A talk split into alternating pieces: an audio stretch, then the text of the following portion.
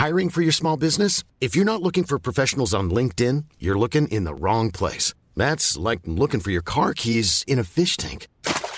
LinkedIn helps you hire professionals you can't find anywhere else, even those who aren't actively searching for a new job but might be open to the perfect role. In a given month, over 70% of LinkedIn users don't even visit other leading job sites. So start looking in the right place. With LinkedIn, you can hire professionals like a professional. Post your free job on linkedin.com slash people today. L'Entertainment Lab by Newton Studio, c'est le podcast 100% Brain Entertainment.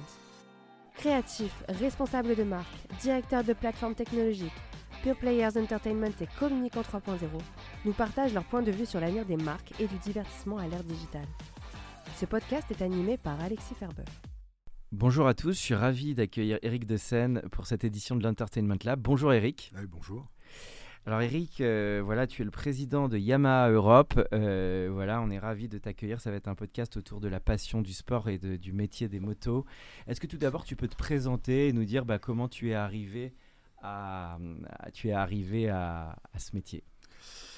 Je suis arrivé par, euh, par mon père. Mon père était entrepreneur. Il avait monté une société de cosmétiques et de parfumerie, ce qui n'a pas grand-chose à voir avec la moto. Mais dans la famille, euh, mes grands-parents, mes oncles, tout ça, ça roulait à moto. Et papa, en réaction à ce monde très féminin dans lequel il était euh, du matin au soir, a entretenu cette passion pour la moto où il retrouvait un monde euh, d'hommes. Parce qu'à la fin des années 50 et au début des années 60, la moto était assez masculine. Et comme mon père travaillait beaucoup, inconsciemment, je pense que je me suis intéressé à ses passions pour trouver du temps à passer Mhm. avec lui. Et grâce à lui, je me suis passionné pour la moto et le jazz. Et la moto a été un vecteur de connivence avec mon père euh, formidable. Et j'ai trouvé du plaisir dès mes trois ans et demi, puisque ma première expérience était à trois ans et demi sur le réservoir de sa moto, à tenir le guidon et à partir tête nue, parce qu'à l'époque, il n'y avait pas de casque. Et là, j'ai découvert un monde que je n'imaginais pas, qui m'a plu, qui m'a inspiré et qui m'a permis ensuite d'en faire ma vie professionnelle et de progresser dans ce monde en faisant euh, beaucoup d'expériences et beaucoup de métiers différents. D'accord. Alors quand tu dis jazz et moto, on pense à des grands espaces et aux États-Unis. Il y avait une passion aussi de l'Amérique ou pas forcément? Bien joué. Euh, Euh. papa est parti à 24 ans avec ma mère qui avait tout juste 20 ans sous le bras. Ils sont partis tous les deux sur un navire qui s'appelait le Liberté et qui portait bien son nom pour New York. Ils sont installés à la limite de Harlem en 1953. Ils y sont restés 4 ans. Ils ont écumé les pubs de jazz. Ils se sont payés une Studebaker cabriolet euh, Ah, qui n'avait pas d'âge. Et ils ont sillonné les États-Unis. Et papa a trouvé un job dans le marketing. Il s'intéressait pour le marketing. Et dans les années 50, en France, ça n'existait pas. Et donc, il a travaillé pour Coca-Cola à New York en 1953. Et je vous laisse imaginer tout ce qu'il peut y avoir comme euh, rêve américain derrière tout ça. Ah, il y a de l'imaginaire. Et tu as Ouais. fait la route 66 déjà en moto? J'ai pas fait la route 66, euh, mais euh, un jour, je ferai la route Un jour tu 66. le feras. Mais je la ferai pas en Harley. Alors revenons au début de ton parcours. Donc ça a été sous le signe aussi de la compétition et du sport. Est-ce que tu peux nous dire bah, comment aussi tu as eu donc cette première temps de vie autour de la passion du sport? Oui, parce que en fait, j'ai eu la chance d'aller sur les compétitions avec papa. Et hum, papa euh, était impliqué puisqu'il a été, euh, il faisait partie intégrante du comité d'organisation qui a relancé le bol d'or en 1969. Le bol d'or était une course qui s'était interrompue en 1962 et qui a été relancée en 69 par deux motoclubs dont papa s'occupait.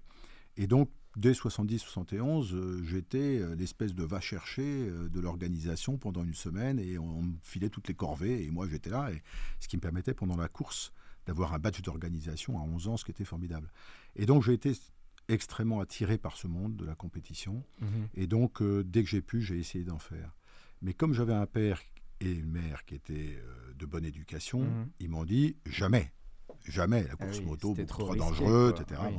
Et donc, la réaction de mon père, et je lui en serai toujours redevable, a été de me dire tu, Je ne peux pas t'interdire si c'est avec ton argent. Mhm.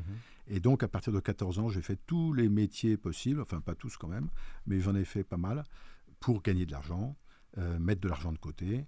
Donc j'étais 10 jockeys au cercle militaire pour les mariages et les soirées.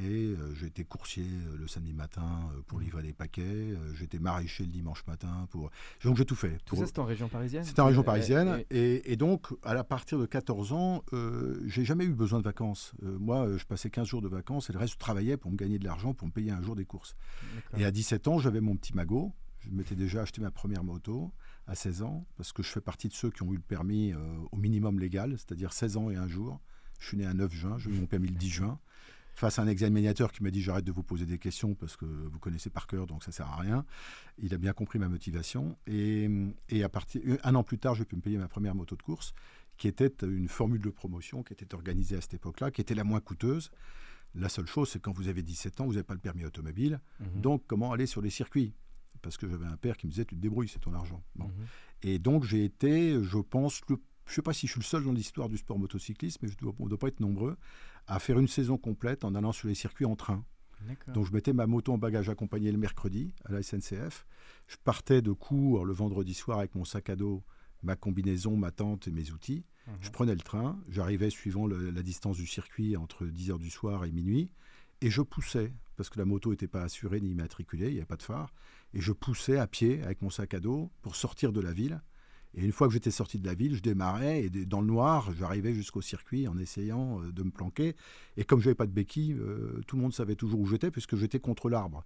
S'il y avait un arbre dans le parcoureur, ma moto était posée contre l'arbre, parce que je n'avais pas de béquille. Et j'ai fait une saison comme ça, autant dire que les résultats étaient modestes. Mais euh, à 17 ans, vous apprenez la vie. Mais là, ton rêve, c'était d'être un grand champion de moto. Là, t'étais en À- mode. euh, À l'époque, j'étais dans un monde où, voilà, le rêve, c'était d'être champion du monde. Euh, et comme je suis tenace Mhm. et que j'ai vu qu'en vitesse, euh, j'étais pas dans le paquet de ceux qui pouvaient prétendre un jour être champion du monde, je me suis mis à l'enduro. Je me suis mis ensuite euh, au mythe du Dakar. Le Dakar est arrivé en 79 et donc j'ai pu faire le Dakar en 82 et en 84. J'ai été- J'avais fait le rallye Tunisie, j'avais fait, j'avais remporté le prix de l'avenir en 81 euh, Mhm. en tant que plus jeune talent euh, à l'arrivée. Et j'ai fait toutes ces courses en tant que pilote totalement amateur. Je faisais ma préparation moi-même, ma mécanique, euh, ma préparation, euh, et je faisais ça au minimum des budgets possibles, mais euh, avec la foi du charbonnier. Enfin, Mais tout en ayant, t'avais une carrière en parallèle ou c'était en full C'était vraiment ton métier non, non, non, non, pas du tout. Je- non, non, je faisais mes études. Je- faisais études mes études. ouais. Le pacte avec les parents, c'est tu te le payes et tu respectes tes études. D'accord. Donc euh, j'ai passé mon bac avec mention, à la grande surprise de mes parents, parce que faut bien comprendre que quand on est dans cette gymnastique de pensée, euh, Oui. ado, euh, j'ai très vite été dans l'optimisation de mon temps. Et donc l'optimisation du temps faisait que j'écoutais à peu près en cours, Mhm. et quand je revenais à la maison, il fallait que je travaille le moins possible pour Mhm. consacrer mon temps à la moto. Et donc, j'ai géré mes études en permanence comme étant potentiellement des études que je ne, où vous n'avez pas à travailler à la maison. Et quand vous êtes parent et que vous voyez votre enfant qui n'est jamais derrière son bureau, jamais en train de bosser, c'est inquiétant. Euh, et alors, j'avais des notes correctes, parce que moi, mon objectif, c'était d'avoir 12. 12 sur 20, euh, ça passait, et puis voilà. Donc, je visais pas plus, pas moins, mais qu'on on, on m'ennuie pas et je les ennuie pas, et ça ira. Et donc, j'ai eu installé, malheureusement, une espèce de réputation de chanceux dans ma famille. Tout le monde a cru que j'avais de la chance. Eric, il a du bol, il s'en sortira toujours, il a du bol. Et donc, euh, ça a été jusqu'au bac où, quand j'ai eu même avec mention, on m'a dit, mais t'as du bol. Enfin, j'ai toujours eu du bol, moi. Et- mais en fait, c'est simplement que je travaillais d'une manière non conventionnelle. Parce que je voulais que mon temps à la maison puisse être consacré à ma passion et à la moto. Et tu avais déjà l'idée un peu d'un plan B. Si ça n'avait pas été la moto, tu serais allé vers quoi à ce moment-là quand tu avais une non, vingtaine d'années euh, Je pense que euh, d'abord, je savais que je faisais des études euh, qui étaient suffisamment sérieuses pour m'offrir à déboucher, puisque j'ai fait un, un bac scientifique, j'ai fait une prépa HEC, j'ai fait intégrer une école de commerce. Donc j'étais sur une lignée qui Mm. normalement me- m'ouvrait les, des, perspectives possibles. Et puis en plus, j'avais ce bagage moto que tu qui suivais en qui était- parallèle dans qui ta était, euh, passion. qui était relativement unique. Et donc, je me disais toujours, euh, j'ai été très nourri par. euh, j'ai eu la chance d'être dans une famille globalement d'entrepreneurs. Mm. Et j'avais un grand-père qui était le dixième enfant d'une famille de pasteurs. Son père était pasteur, nous sommes protestants dans la famille. Et il était donc le dixième enfant d'une famille de pasteurs, parti à 18 ans sur le front en 14. Euh, donc une éducation morale très, très stricte. Et à côté de ça, très artiste. Et puis il a fait son parcours et qui Mm. l'a amené jusqu'à euh, être président d'Hermès euh, dans Ah les oui. années 50. Et tu été et- bien entouré. Et quoi. en fait, Mm. il m'a il m'a toujours dit, Eric, il faut savoir cultiver ses différences. Mmh. Ne recherche pas un modèle, cultive tes capacités. Et donc j'ai toujours été nourri par cette phrase. Et donc j'ai toujours eu confiance en moi en me disant que tant que je, je menais des expériences qui n'étaient pas celles de mes voisins de table, Mmh. je m'offrais un avenir qui pouvait être euh, particulier et différent. Et j'ai toujours été à la recherche de cette différence. C'est marrant que tu racontes ça parce que j'ai revu il y a récemment le film Japlou avec le cavalier Pierre Durand. Évidemment. hein. Et en fait, on voyait cette Évidemment. dualité. Il avait sa carrière juridique et en même Évidemment. temps, il avait cette passion du cheval. Et je pense beaucoup à ça, sur ce côté dualité un peu. Évidemment, mais, mais la, vie, euh, la vie est tellement précieuse qu'il faut essayer de s'en donner plusieurs vies. Mm, Et moi, j'ai toujours eu l'impression de mener plusieurs vies en parallèle. D'accord. Euh, alors, j'ai pas encore trompé mon épouse, mais euh, parce que j'ai tellement eu de vies parallèles euh, par ailleurs qu'en tout cas, j'ai pas eu celle-là. Mais et puis j'ai la chance d'avoir une femme avec des enfants que j'aime. Mais, mais en tout état de cause. euh, j'ai toujours été à la recherche d'expériences. De- Ce qui est formidable avec la compétition, et moi c'est ce que j'ai recherché, c'est que la compétition ne triche pas. Mm. Euh, vous connaissez votre valeur et vous avez un retour sur vous-même qui est intègre. Mhm. Au départ d'une course, tout le monde est à égalité et c'est le talent qui fait le résultat. Mm. En grande partie. Après, il y a, euh, surtout dans les sports mécaniques, après il y a d'autres variables. Mais, mais cette loyauté-là et cette lucidité-là, elle vous fait grandir. Mhm. Et la deuxième chose, c'est que dans la course, on souffre. Parce que pour se mettre au niveau d'exigence de la compétition, il faut être prêt à souffrir. Physiquement, dans l'entraînement, dans les coups, dans les chutes, dans les blessures. Et, et cet apprentissage-là, il vous fait relativiser beaucoup de choses qui vous permettent dans la vie normale Mm. de euh, comprendre les choses autrement avec beaucoup plus de recul et de ne jamais être en stress lorsque les difficultés surviennent. Il n'y a pas un parcours de vie qui se fait pas sans difficulté. Et grâce à la compétition, quand vous vivez ça entre 14 et 23 ans, vous avez appris à affronter la difficulté Mhm. avant qu'elle se présente dans le cour- parcours professionnel. Et vous êtes beaucoup plus prêt que beaucoup d'autres. Et alors après ça, justement, tu as, tu es, que- quelle a été un peu l'étape après cette étape de jeunesse? Tu as évolué. euh, quelle a été le, ton étape? Bah, ap- après toutes ces étapes euh, successives de compétition et d'apprentissage, euh, j'ai voulu évidemment travailler dans ce monde parce que j'avais l'impression d'avoir des atouts que d'autres n'avaient pas. Et euh, j'ai euh, emmagasiné différentes expériences. Euh, ma passion était la course, donc mon- mon- ma première expérience professionnelle était dans ce monde-là, où je m'occupais des relations euh, marketing et presse d'un sponsor important qui était en Formule 1 à cette époque-là. Donc j'ai commencé par l'automobile, par le championnat du monde d'endurance et la Formule 1. Et puis très vite, au bout de six mois, huit mois, j'ai monté ma société, ma boîte, et j'étais la première société en Europe à monter des caméras de télévision en direct, embarquées sur des voitures et des motos de course. Alors aujourd'hui, quand je vois une GoPro, ça me fait rêver, parce qu'à l'époque, euh, on était loin de la GoPro. C'était en 84. Et, euh, et la Formule 1 a commencé à s'équiper de caméras embarquées en 1990. Et tu couvrais les paris Mm. et ce type Donc de course j'étais six ans avant. Ouais. Et en fait, on a, on, on a couvert principalement le championnat du monde d'endurance moto, certaines manches du championnat du monde d'endurance automobile et les grands prix moto, notamment en 500 cm3 en sais- dans les saisons 85 et 86. Et pour pouvoir montrer le savoir-faire que nous avions, j'ai même monté un team avec des motos d'usine Suzuki de l'année d'avant qu'on a engagé en championnat du monde d'endurance et qui nous permettait de démontrer notre savoir-faire et que ça fonctionnait. Et, et donc, euh, j'ai fait cette aventure-là. Pendant combien de temps tu as fait pendant trois ans et demi. Et en fait, au bout de trois ans et demi, on est devenu suffisamment visible pour qu'on dérange les puissances en place. Tu vendais les droits C'était ça un Non, peu ton modèle gratuit. euh, Le modèle économique, c'était qu'on avait des partenaires, des sponsors qui étaient visibles dans le cadre de l'image et qui, partaient, qui faisaient le pari que ces images seraient diffusées et qu'ils auraient donc une visibilité certaine. Parce que ce qu'il faut dire, alors, parce qu'on est dans l'Entertainment Lab pour les Ouais. auditeurs, ce qu'il faut dire aux auditeurs, ce qui est intéressant, c'est que que ce soit le guide Michelin ou Citroën avec les premiers rallyes, c'est les ancêtres du brand content. C'est Ouais, finalement absolument. les premiers sponsors de ces courses. Absolument. Et donc, euh, d'accord. Et ça, c'est aller donc convaincre les directions marketing. Voilà, ou donc, les- donc ouais. on avait quand même euh, des directions marketing qui sentaient que la puissance de l'image euh, Mm. était là. Et, et donc on, avait un format économique qui était assez peu rentable, mais qui permettait au moins d'autofinancer le, le- le développement. À côté, on avait développé des activités d'agence de RP et d'exploitation par lesquelles on gagnait, entre guillemets, euh, notre vie. Mais, mais on arrivait à autofinancer la partie RD et la partie caméra Mhm. avec ses partenaires.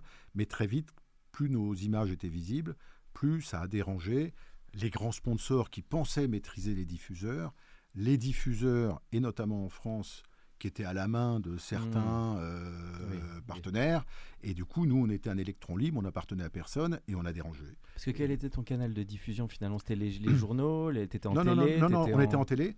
On était en télé. Donc, ce qui était formidable, c'est qu'on fournissait un signal image qui était gratuit et ça se passait très bien à la RTBF en, en Belgique, à la BBC en Angleterre. On travaillait avec TVE en Espagne, avec la RAI, avec NHK au, Ah, au Japon. Ouais. Mais en France, ah, difficile. Oui, c'était un Donc, peu- Et il y avait euh, une société comme ASO qui était assez connue. Non, pas encore à Ils n'étaient l'époque. pas arrivés encore eux, non? Non, on était encore à l'époque de TSO, euh, Thierry Sabine Organisation, puisque à la mort de Thierry Sabine en 86, il a, Gilbert Sabine, son père, lui a succédé avant que ça bascule sur ASO. Mais le Dakar n'était pas encore, ou ce Ah genre oui, de course avait- n'était pas encore des, des courses sur lesquelles il était facile d'opérer, puisque pour avoir une retransmission en direct, il vous faut un relais, et le relais, c'est un hélicoptère qui doit. Donc sur un Dakar, c'est très compliqué. Ce qui fait qu'on était plutôt sur des courses circuits. On a fait aussi des jumping.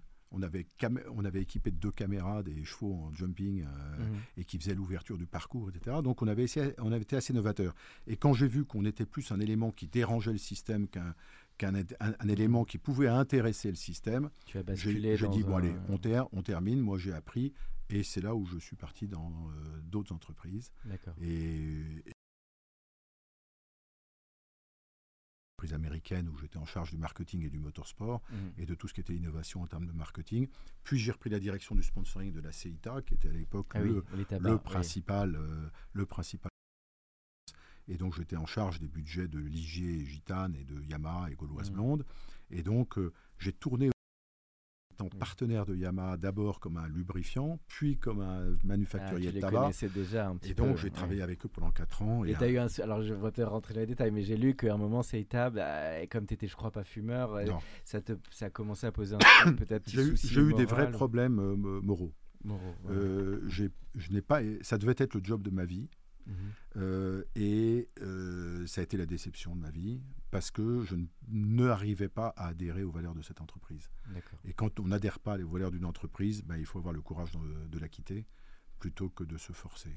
Et c'est ce que j'ai fait. Et donc après, c'est là où tu shifts vers Yamaha. T'avais quoi, une Oui. quarantaine À ce moment-là, t'avais à peu près quel âge J'avais quand 30 t'arrives ans, 29 30 ans. ans. 30 Ah oui, donc tu étais très, Ouais. très très jeune. Ah, j'ai commencé Et- tôt, moi. Et, bossé, euh, euh, et donc Yamaha, tu as donc connu ensuite une série de métiers euh, qui étaient. Et en fait, Yamaha euh, m'a demandé de les rejoindre euh, et j'ai travaillé euh, pendant 11 ans où j'ai d'abord été en charge du marketing, puis euh, euh, on a fusionné les activités de Yamaha Marine avec Yamaha Moto, qui à l'époque était différente, puisque Yamaha Moto était encore un importateur indépendant qui s'appelait Sonoto Mhm. et qui distribuait en France Porsche, Chrysler, Seat et Yamaha.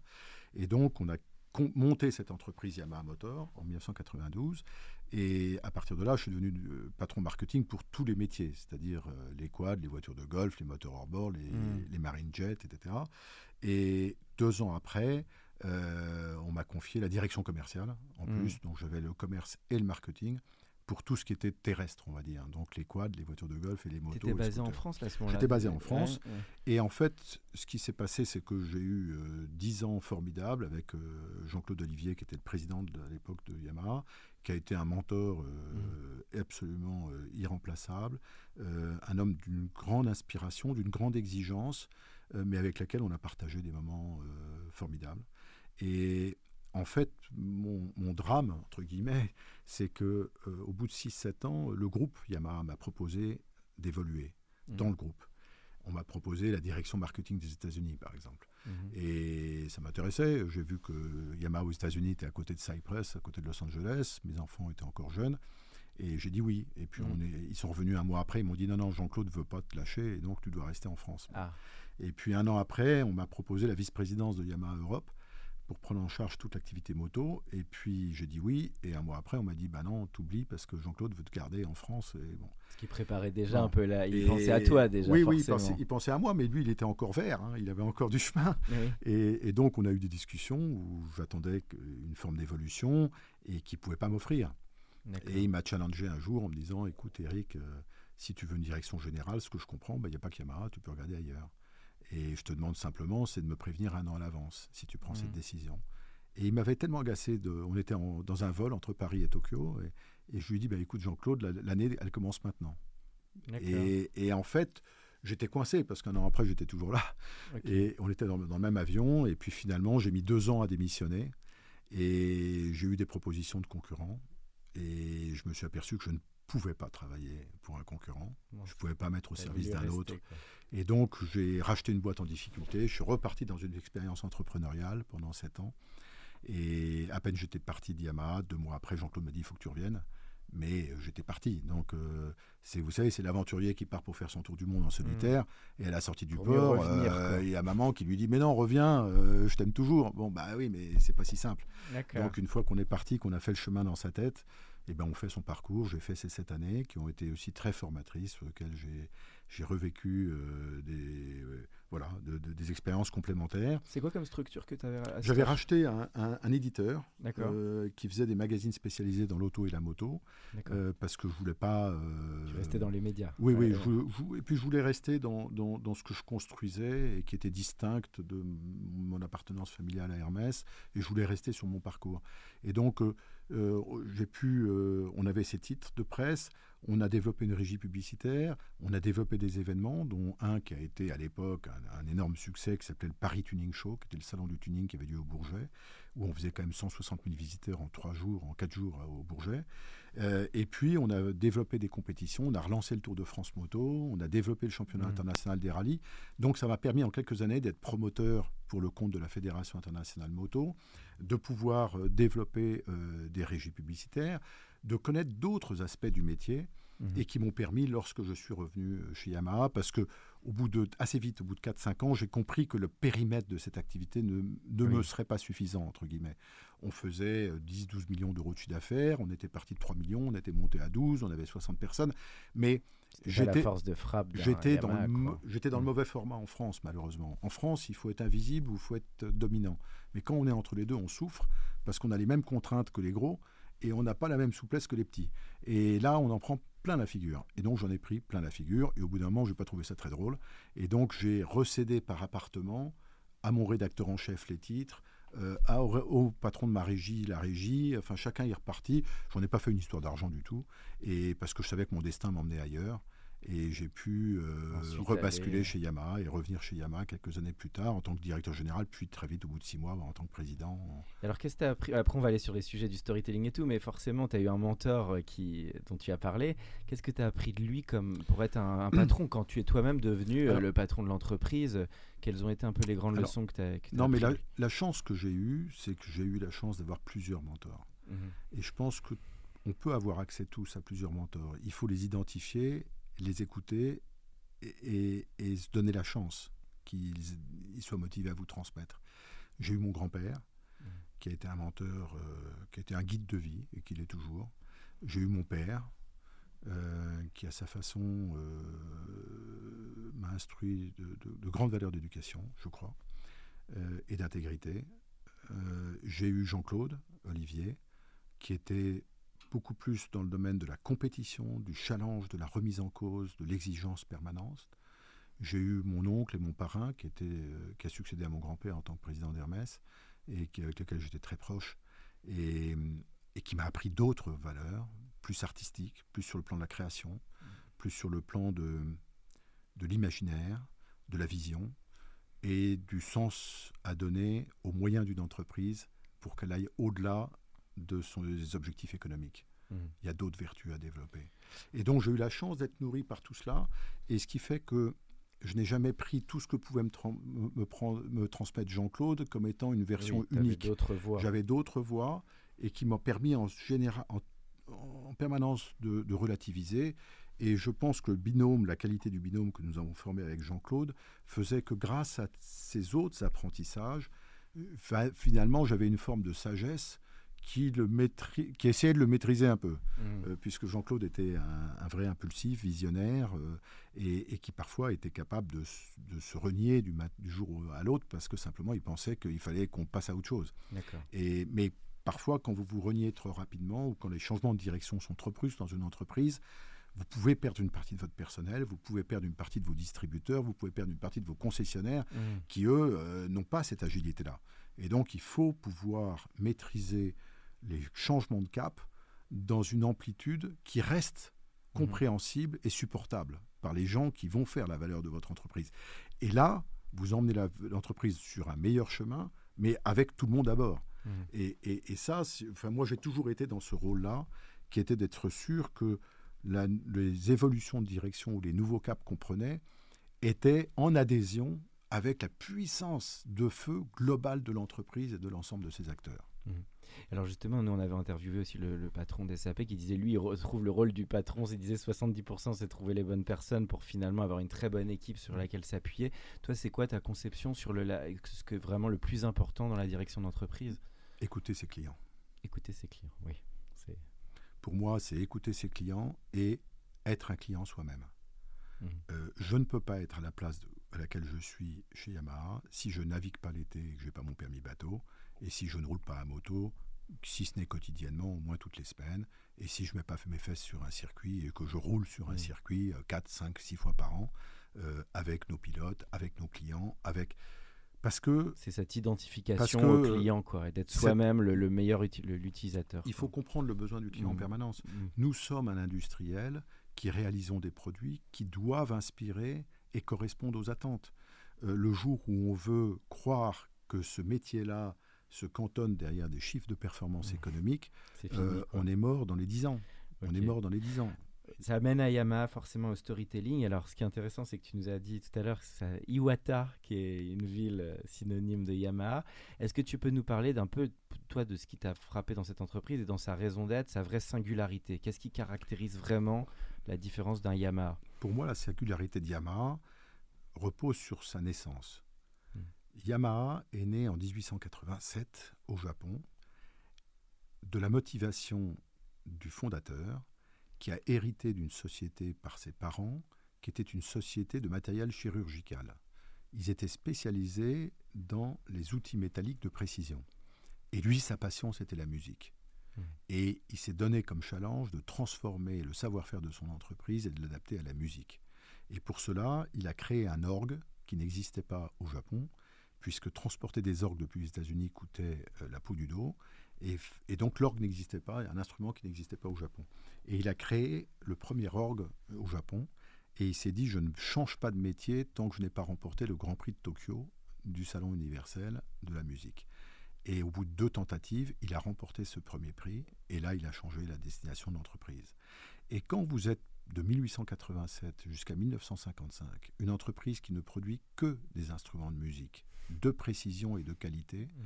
vous ne pouvez pas ne pas être une entreprise humaniste au contact des gens, puisqu'il n'y a pas de langage plus universel que la musique. Et donc, dès le début du XXe siècle, M. Yamaha a été en Occident, a été aux États-Unis, pour écouter, pour écouter la tonalité, la sensibilité de l'oreille musicale occidentale. Il était un très bon joueur de piano? Oui, excellent joueur de piano. Très bon mm. joueur, euh, pianiste. Et en fait, il, s'est mis dans cette quête-là d'adapter ses instruments à l'oreille européenne. Et donc quand vous êtes dans cette foi-là, dans cette motivation-là, ça veut dire que vous êtes à l'écoute et tout le sens des produits que vous développez doivent répondre à une aspiration émotionnelle de vos clients. Et donc, on a, été nourri pendant 60 ans par cette éducation-là. Et quand on est passé au motorisé, évidemment qu'on a fait des produits qui devaient répondre à cette aspiration, à cette connivence, à cette complicité avec le client et qui soient des produits humains. C'est un sacré storytelling là que tu racontes parce que ça on ne le savait pas bah, forcément et c'est vrai que le, le, le, qu'est-ce qui a fait ce shift qui, qui sont basculés du monde de la musique au, monde du, du, moteur en fait. Alors en fait ce qui s'est passé c'est qu'entre les deux il y a eu la guerre et pendant la Seconde Guerre mondiale Yamaha a été réquisitionné pour produire les hélices des euh, Zéro, les avions de chasse ah japonais. Pourquoi? Parce que du métal, quand vous voulez faire des pianos, il vous faut maîtriser le bois. Mmh.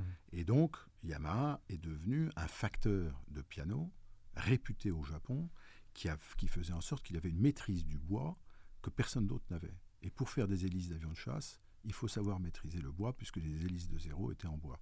Et donc, on a produit des hélices pendant la Seconde Guerre mondiale.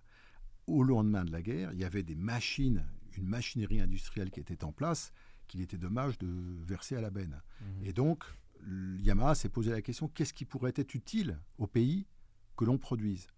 Et après-guerre, la mobilité était déjà un souci. Quoi Et pour que les ouvriers de Yamaha continuent à venir travailler pour faire des pianos et des orgues, il fallait leur donner un moyen de transport. Et donc on s'est dit pourquoi pas faire une moto Mhm. Et on a lancé la YA1 125 en 1955 et Yamaha pour démontrer là encore l'esprit challenger du fondateur qui a voulu avoir son premier prix au salon de Tokyo avant de lancer, ben là ils se sont dit si on va dans la moto, il faut qu'on aille en compétition et qu'on soit sûr de gagner des courses pour montrer que notre technologie est bonne.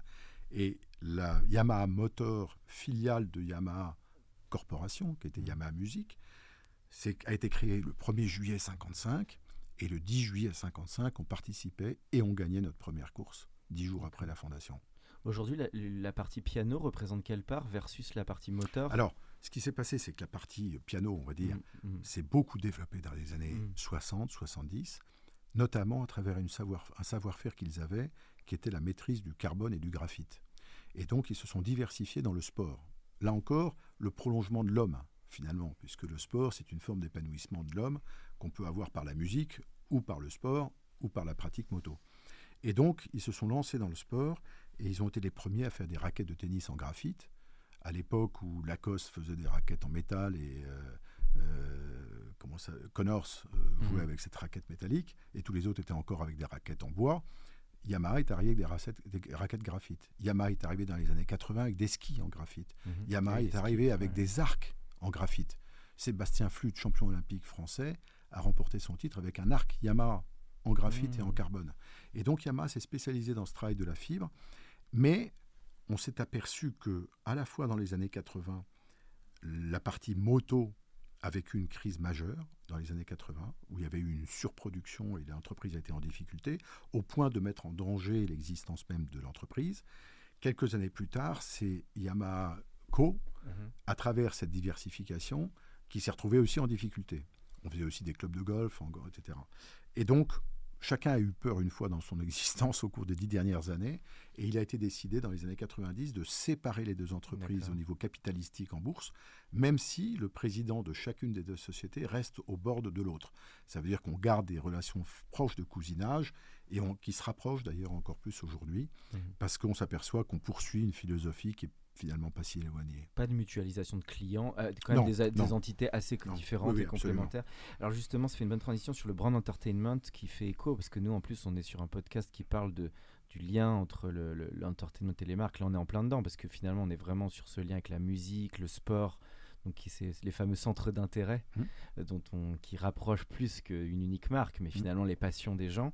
Euh, Est-ce que tu peux en parler? Tu nous disais que Yamaha aujourd'hui représente une audience assez colossale en termes de nombre de sites, d'intérêt de population. Comment tu vois cet aspect euh, voilà, d'aujourd'hui de devenir un média en fait? Une marque aujourd'hui puissante, elle est un média, elle est des passionnés. Comment ça se travaille au jour le jour ça? Bah, D'abord, ça se travaille par l'ingénierie, parce qu'il faut que nos produits soient inspirants. Mm. Euh, donc, il y a un travail extrêmement important en termes de RD, de ce qu'on appelle le product planning, qui est le développement produit, qui doit faire en sorte qu'on tape juste et qu'on inspire nos clients pour les emmener sur la génération d'après, en termes de produits. Mais pour ça, euh, moi, je suis peut-être un peu rétrograde, je suis peut-être un gardien du temple, mais je pense que la technologie seule ne suffit pas à être inspirante. Mhm. Il faut que cette technologie soit au service de l'utilisateur, au service de l'usager. Et donc, nous sommes très vigilants sur le fait qu'on ne suit pas aveuglément toutes les révolutions technologiques s'il n'y a pas une valeur ajoutée à Mhm. l'usage de notre produit. Je préfère un produit simple qui donne du plaisir qu'un produit technologiquement abouti qui fasse qu'on perde une partie de l'émotion à le piloter ou à le conduire. Ça, comment vous le gérez? Ça veut dire que tu as des focus, vraiment un rapport utilisation de produit qui est ultra développé à un lancement. Tu as, énormément une sensation de tous les feedbacks de, Oui, de Alors- potentiels clients et tout ça. Je- alors après, euh, moi c'est mon interprétation, mais pour moi, les études marketing ne servent à rien. Je, je trouve ça nul, une étude marketing par définition, parce que On suivre, et rien, dire. c'est ça le non, problème. mais su- suivre une étude Mm. marketing, ça veut dire déjà que l'entreprise manque d'inspiration. C'est-à-dire que si on a besoin d'a- d'attendre de faire une étude statistique pour savoir dans quelle direction il faut qu'on aille en termes de produits, c'est qu'on a un problème. Ça, c'est la première, euh, ma première conviction. La deuxième, c'est que les enseignements d'une étude marketing, par définition, seront les mêmes que votre concurrent peut obtenir à tout moment. Ce qui veut dire que ça va vous emmener dans des voies plus qui seront déjà convenues, défrichées oui, par voies d'autres, et que vous êtes condamné à court ou moyen terme de vous retrouver avec un produit prix plutôt qu'un produit valeur. Et ça, je trouve ça pas très intéressant. Donc, en général, on a une inspiration assez forte, et c'est pour la raison pour laquelle mes collaborateurs comme moi, on est tous des pratiquants, on roule tous, et on a nos propres convictions. Donc t'es de l'école un peu Steve Jobs à t'écouter, de l'inspiration. oui, euh, ce serait très prétentieux, mais, mmh. mais, mais en tout état de cause, moi, je suis dans, la- je suis dans une école qui dit que l'entreprise doit avoir son, sa propre inspiration et doit savoir emmener, convaincre, séduire et à- faire fédé- Et comment fédérer. ça se gère dans une boîte comme Yamaha Parce qu'il il faut une, une super osmose entre la direction de l'entreprise, les designers produits, les ingénieurs, Oui, parce qu'il faut aligner tout ça. C'est Évidemment, Pas si simple. mais quand, alors, euh, moi malheureusement, là, là, je ramène ça à, ma- à, à mon nombril, ce qui n'est pas Mhm. terrible, mais moi j'ai la chance d'avoir été élevé par la- le sens créatif d'Hermès, avec mon grand-père qui m'a appris à dessiner avant de savoir écrire et à savoir regarder. Le dessin est une école formidable parce qu'elle vous apporte deux choses. Dessiner et bien dessiner, c'est pas la main qui le fait, c'est la manière dont vous exécutez ce que vous- le cerveau commande à votre main. Mhm. Et pour savoir quoi commander, il faut d'abord regarder. Ce qui fait qu'on ne peut pas savoir dessiner sans être profondément curieux et attentif. Et Mhm. ça, c'est une formidable école parce que vous savez que vous êtes un, un capteur. Vous avez des capteurs qui vous permettent de ressentir beaucoup de choses. Donc j'ai eu la chance, moi, d'être formé à ça. Quand j'avais 9 ans et que j'allais voir mon grand-père dans son bureau, il, me sortait des rouleaux de projets de carré et il me disait Qu'est-ce que tu en penses? Mm. Et dans ce moment-là, j'avais l'impression d'être celui qui allait décider si le carré allait exister ou pas. Et donc, vous vous posez des questions euh, profondes pour, pour surtout dire quelque chose d'intelligent. Et ça, ça m'a beaucoup nourri gardé ce goût artistique. pour gagner ce goût artistique, ce Ouais. goût de l'équilibre du geste, ce- de l'équilibre de la ligne, de l'équilibre du design. Ce qui fait que très tôt, quand j'ai rejoint Yamaha en 90, j'ai tout de suite été projeté dans le product planning. Et j'ai beaucoup commenté et je dessinais, ce qui était totalement interdit, euh, les sketchs de nouveaux modèles et j'essayais de donner des lignes de direction. La deuxième chose, c'est que comme j'avais un petit background de, de pilote, j'avais la chance de pouvoir tester les modèles. Et quand vous testez les modèles sur un circuit, parce que ça se fait sur un circuit, malheureusement ou heureusement, les ingénieurs écoutent ceux qui vont le plus vite. Ça, ça reste assez primaire, mais c'est comme ça. Et quand vous roulez plus vite que tous vos copains, finalement, on sait que vous avez poussé plus loin les performances de la moto et donc ce que vous allez restituer risque d'être plus valide parce que vous avez vu plus de choses que quand vous roulez lentement. Mhm. C'est c'est- c'est la, la nature de l'exercice qui fait ça. Et j'ai eu la chance très vite d'être reconnu au Japon, moi, comme test rider. Donc quand je suis au Japon, sur le circuit de Fukuroy privé de Yamaha, je suis pas Eric Seine, président de Yamaha Europe, je suis Eric Seine, test rider. Donc tu redeviens le Et pilote. donc, euh, Et donc, ça me permet de tester des études de faisabilité. C'est-à-dire, c'est même pas des prototypes. Ça veut dire qu'on est en amont de ça. On prend un moteur nouveau qu'on met dans un châssis existant et ils me disent vas-y Eric, roule, dis-nous ce que, d- qu'est-ce qu'on peut en faire, comment tu le sens? Et ça m'a permis de rouler sur des trucs totalement improbables, mais en étant à l'origine, à l'essence même de ce qu'on pourrait développer comme produit. Et évidemment que je réagis en fonction de mon expérience et de ma réponse vis-à-vis du marché et des clients que je connais. Alors une très bonne moto pour les gens qui n'ont pas l'habitude de rouler, ça serait quoi? Comment tu définirais l'expérience finalement de quand tu es, tu es allé sur un beau produit, tu t'es dit ah oui là il y a une sacrée euh, plaisir Non, ou expérience. Comment tu définis Pour, ça pour moi, dur, la, mais- la qualité fondamentale d'une moto et d'une Yamaha, parce que j'ose dire que c'est un élément distinctif de notre marque, c'est qu'on ne fait que des produits qui ne se tournent jamais vers l'utilisateur, vers le client. Ça veut dire qu'elles vont toujours mettre en confiance le client, quel que soit son niveau de compétence ou de pilotage. Et ça, c'est très important parce que on est tout de suite en complicité avec nos produits et on sait que la moto va être là pour servir ce que vous avez envie de réaliser, de rouler vite, de pas rouler vite, de rouler. euh, Et, et la moto doit être au service de la motivation émotionnelle de notre client. Donc, très et- accessible, et- très maniable. Et, donc, euh, quand euh, j'essaye, et mais ça m'est arrivé il y a deux ans, parce que malheureusement depuis deux ans, je n'ai pas pu aller au Japon, mais il y a deux ans, j'avais essayé les super sportifs, donc qui sont des motos qui roulent à 300 km à l'heure, qui font environ 200 chevaux, qui sont. euh, voilà. Yamaha et concurrence. Je peux dire que pour moi, la moto qui était la plus en confiance, qui vous permet de rentrer dans les courbes avec confiance sur la moto, Mm. de comprendre la communication de la moto, parce que une un produit comme la moto doit communiquer à son pilote. Vous devez savoir où vous en êtes par rapport aux capacités de la moto. Et ben c'était la Yamaha. Et, et ça, c'est ce qui m'a fait le plus plaisir. Au-delà de la performance intrinsèque, c'était cette connivence, ce prolongement de soi-même qu'on retrouve à travers le produit. On va parler, on arrive un peu dans la dernière partie podcast sur l'aspect marketing communautaire. C'est vrai qu'une marque de moto euh, comme Yamaha, elle est très forte sur les communautés. Aujourd'hui, les marques elles cherchent à se, ras- à se rapprocher des communautés. Euh, Est-ce que tu peux parler de ce point-là? Comment ça se gère? Il y a des passionnés, il y a les réseaux sociaux, il y a l'influence, où tu es aussi toi-même suivi sur cette passion sportive? Qu'est-ce Oui, que tu as euh, appris de tout ça, toi? Moi, je crois que euh, la chance que nous avons eue, mais qui est liée à notre euh, secteur, à notre marché profond, c'est qu'on a toujours été en connivence avec nos clients, bien avant que les réseaux sociaux existent ou que le digital existe.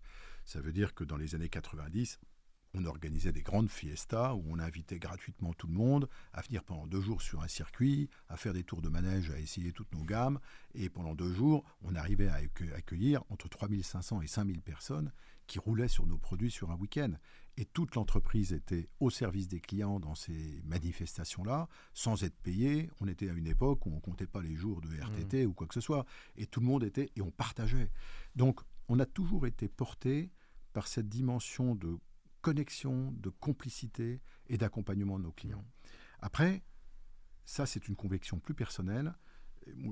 Et au début, j'ai dû l'expliquer parce qu'une partie de mes équipes avait un peu de résistance là-dessus.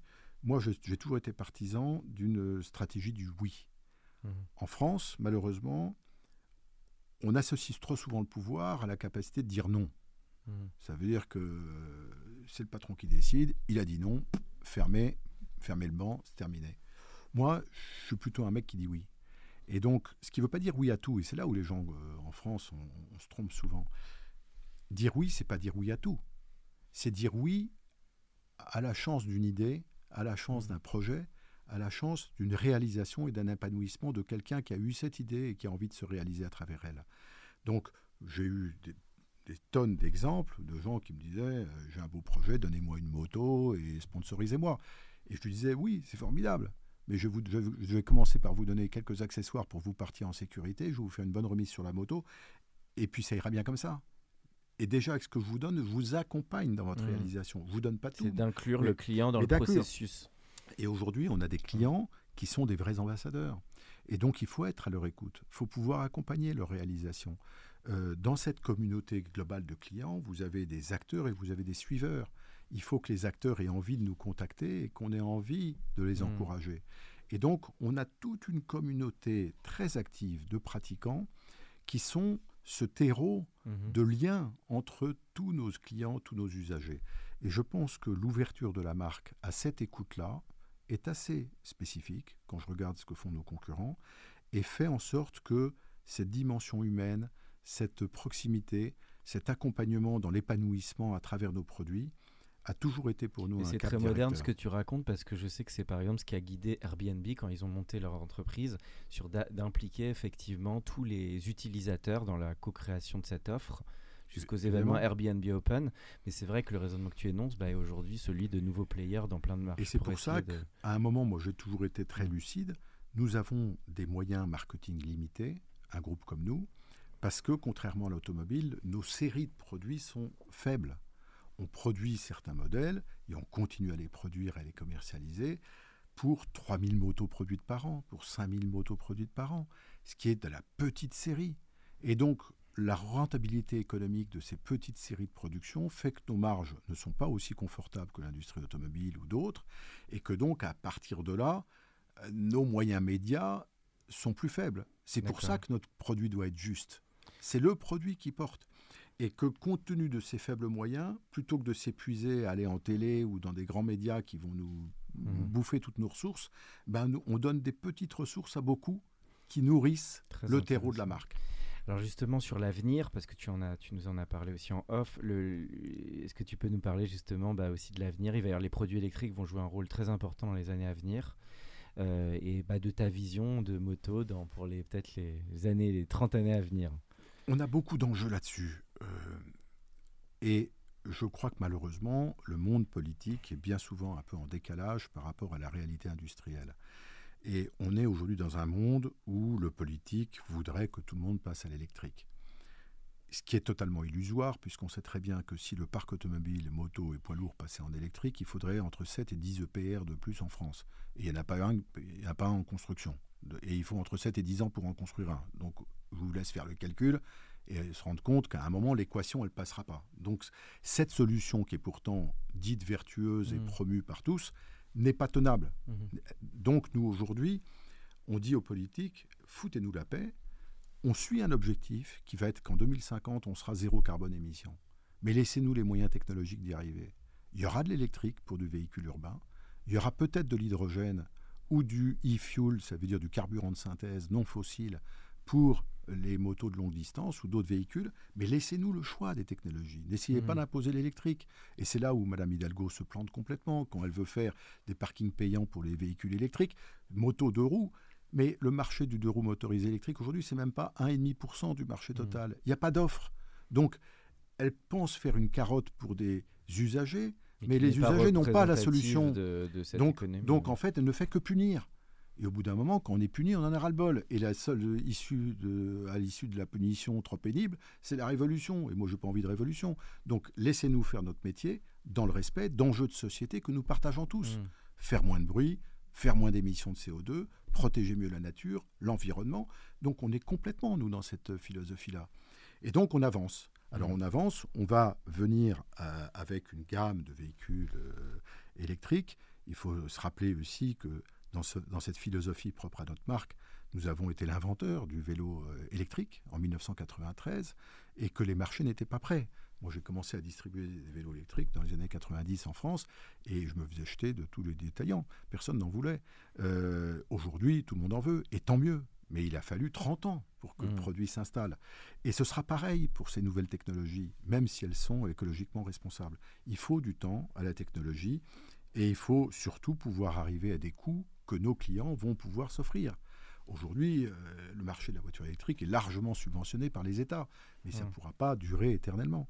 Donc, on est à l'aube d'une période extrêmement euh, formidable et stimulante, parce qu'on va être sur une redistribution des technologies, une redistribution des usages et une écoute nouvelle à nos clients, parce que, sans caricaturer derrière le post-Covid, les gens se sont rendus compte pendant ces deux années que la qualité de vie était importante et Mhm. que la qualité de vie était importante là où ils résident aujourd'hui, là où ils habitent. Il ne s'agit pas de faire la révolution et de partir demain à Sydney, c'est se dire j'habite à, à Chilly-Mazarin, comment est-ce que je peux avoir une me- meilleure vie dans mon Mhm. pavillon de Chilly-Mazarin? Mhm. Et nos produits peuvent répondre dans certains cas à cette meilleure qualité de vie. Et donc nous, on est là pour notre fondamentale motivation, c'est de rendre euh, la vie meilleure euh, des gens. Mhm. Euh, pour certains, ils le comprennent, pour d'autres, ils ne le comprennent pas, mais, mais en tout cas, la vocation et notre motivation, elle est là. En termes de goût plus personnel sur le- l'entertainment, puisqu'on est aussi entre la jointure entre le monde de l'artistique et des, et des marques, d'ailleurs tu en as parlé avec l'origine de Yamaha, quels sont les films, les séries, les livres que toi qui t'ont marqué ou qui t'accompagnent euh, Alors le problème, c'est que quand on est un hyperactif comme je suis, euh, il n'y a pas trop le temps. Donc euh, euh, je passe un peu de temps sur les écrans, mais c'est principalement pour euh, répondre à la communauté qui me suit et euh, dans cette volonté de rester proche de, de- de nos clients. Euh, deuxièmement, euh, je suis un homme de pratique, donc euh, je trouve qu'il est important de consacrer du temps à la pratique. Euh, je suis plus un homme du faire que de- du regarder. du voir ouais, Euh, donc, euh, donc euh, je pense que ça reste important et ça reste T'es euh, plus dans l'action. quoi. capital dans la vie. Et donc, euh, c'est vrai que euh, je suis pas un super aficionado de Netflix. C'est mes enfants qui, au bout d'un moment, me tannent en me disant Papa, faut à tout prix que tu regardes ça. Mhm. Alors, je regarde. Euh, Il y a des trucs que je trouve super bien faits. Euh, mais l'offre est extrêmement pléthorique. Et, et je trouve qu'il faut faire attention de ne pas se noyer dans cette offre média euh, et de ne pas oublier de vivre soi-même. Et la musique euh, peut-être plus alors parce que la musique, Oui, la elle- musique, la, la- la musique euh, le problème, c'est que je suis un amateur en tout et un, un- un pas bon en tout. Ça veut dire que dans la musique, je- j'ai essayé le piano, la clarinette, la guitare, j'ai tout essayé. Enfin, tout essayé. J'en ai essayé pas mal, euh, en trouvant une forme de plaisir dans certains. Euh, et euh, non, la musique, euh, évidemment, les plateformes, aujourd'hui, c'est incroyable euh, la chance d'avoir ces plateformes. Euh, qui permettent quand même euh, d'écouter la musique qu'on a envie d'écouter au moment où on a envie de l'écouter. Donc euh, moi, je suis très admiratif de- des technos qu'on a à disposition. Je suis quand même, voilà, j'ai des, mobiles, des tablettes, des trucs, tout ça qui marche. Mais euh, j'oublie pas de, de continuer à vivre de, de- de la vraie expérience et, Mhm. et à faire la mécanique moi-même de mes motos et Mm. à, à comprendre ce que je fais et à transmettre à mes petits-enfants que... Vous savez, j'avais un, grand-père qui était génial parce que une des premières choses qu'il m'a apprises, il y avait le, dessin et puis il avait euh, la boîte à bidules. Et la boîte à bidules, c'est que à chaque fois qu'il y a un produit qui tombe en panne, il faut savoir le démonter, garder là-dedans les ressorts, les courroies, les poulies, les trucs qui peuvent resservir, et se garder ça dans la boîte à bidules. Alors le problème, c'est qu'aujourd'hui, sur un, iPod, euh, un iPod ou un, téléphone, c'est difficile de le démonter pour trouver des poulies et des, ressorts. Mais cette approche de savoir se débrouiller par soi-même, comprendre les objets qu'on utilise, euh, trouver euh, l'usage, le sens de l'usage qu'on peut en faire, est une forme de satisfaction et d'épanouissement dans, dans l'usage de ces produits. Et donc, euh, c'est ça le conseil que tu donnerais peut-être à, la nouvelle génération. Moi, je, je débrouillard. N'oubliez pas de faire. Mhm. N'oubliez pas de faire. Vous laissez pas porter euh, par la facilité. Euh, la vie est bien plus riche quand elle est exigeante. Et un jour, je termine peut-être avec ça, mais un jour, je faisais un essai sur un circuit de Yamaha et puis ce qui devait arriver est arrivé. J'ai eu un accident assez grave puisque j'ai eu 4 heures de coma. Enfin, j'ai eu, j'étais vraiment dans le, dans le cirage. Et au Japon, euh, il n'y a pas la sécurité sociale qu'on a en France. Donc euh, on m'a fait des scanners, etc. Et au moment où j'ai repris connaissance, au bout de 4 heures, ils avaient déjà fait le scan. J'ai vu un médecin qui m'a parlé en japonais, je ne comprenais rien, et qui m'a dit c'est bon, vous pouvez ressortir parce qu'il n'y a pas d'hémorragie. Euh, en France, on vous aurait gardé 15 jours sur un lit sans bouger, parce que j'ai fait d'autres traumas crâniens en France. Donc je sais comment on traite un trauma crânien en France par rapport au Japon. Et au Japon, on m'a renvoyé sur le circuit. Je pataugeais, je savais hmm. plus quand j'étais arrivé, ce que je faisais, etc. Et à l'époque, Jean-Claude Olivier vient me voir le soir dans ma chambre d'hôtel. Et vous savez, après une chute à moto un peu rapide comme ça, euh, tout le corps est en, sensibilité. Donc vous ne pouvez pas vous appuyer sur aucune partie du corps, tout est à vif. Mm. Et sans compter que je savais, euh, ma mémoire avait du mal. Et là-dessus, Jean-Claude me dit, demain, pour la présentation marketing, vous insistez là-dessus, là-dessus, là-dessus. Et ça voulait dire un oral d'une heure face au board japonais, en anglais, pour présenter où on, était. Et j'ai la malheur de lui dire, mais Jean-Claude, je ne sais pas si je suis en état. Je ne sais même pas euh, mm. à peine comment je m'appelle. Euh, il me dit, écoutez mon vieux, il faut savoir écouter, son, euh, oublier son corps. Il faut savoir oublier son corps et dépasser. Je l'ai fait le lendemain, alors que sincèrement, je me serais écouté, je ne l'aurais jamais fait. Je l'ai fait, j'ai été épuisé, mais je l'ai fait. Et mm. là, j'ai appris. On ne repousse jamais assez son exigence personnelle. Mm. Le corps est capable de faire des miracles, et nous sommes tous capables de pousser beaucoup plus loin les limites que l'on veut nous inculquer. On est capable de faire plus. Et le bonheur et l'épanouissement dans la vie, professionnelle comme personnelle, c'est d'avoir touché plusieurs fois cette capacité à se dire là j'ai été au-delà et je l'ai fait. Dépassement de soi. Et ça, c'est le meilleur moteur. Bon, et eh ben, écoute, on finira sur, cette, sur ce mot. Eric, c'était un super podcast. Euh, voilà, avec euh, un sacré storytelling. On te remercie et, euh, voilà, merci beaucoup Eric de, de Seine pour cet épisode. Pour ceux qui sont encore avec nous, merci de nous avoir écoutés. Pensez à aller mettre une note au podcast dans la section notes et avis sur Apple Podcast. Cela nous ferait énormément plaisir et nous permettrait de continuer à faire grandir ce podcast consacré au Brain Entertainment. À bientôt pour un nouvel épisode. Mom deserves the best, and there's no better place to shop for Mother's Day than Whole Foods Market. They're your destination for unbeatable savings, from premium gifts to show-stopping flowers and irresistible desserts. Start by saving 33% with Prime on all body care and candles. Then get a 15-stem bunch of tulips for just $9.99 each with Prime. Round out Mom's menu with festive rosé, irresistible berry chantilly cake, and more special treats. Come celebrate Mother's Day at Whole Foods Market. Hey, it's Paige DeSorbo from Giggly Squad. High quality fashion without the price tag. Say hello to Quince. I'm snagging high-end essentials like cozy cashmere sweaters, sleek leather jackets, fine jewelry, and so much more. With Quince being 50 to 80% less than similar brands. And they partner with factories that prioritize safe, ethical, and responsible manufacturing. I love that. Luxury quality within reach. Go to quince.com slash style to get free shipping and 365 day returns on your next order. Quince.com slash style.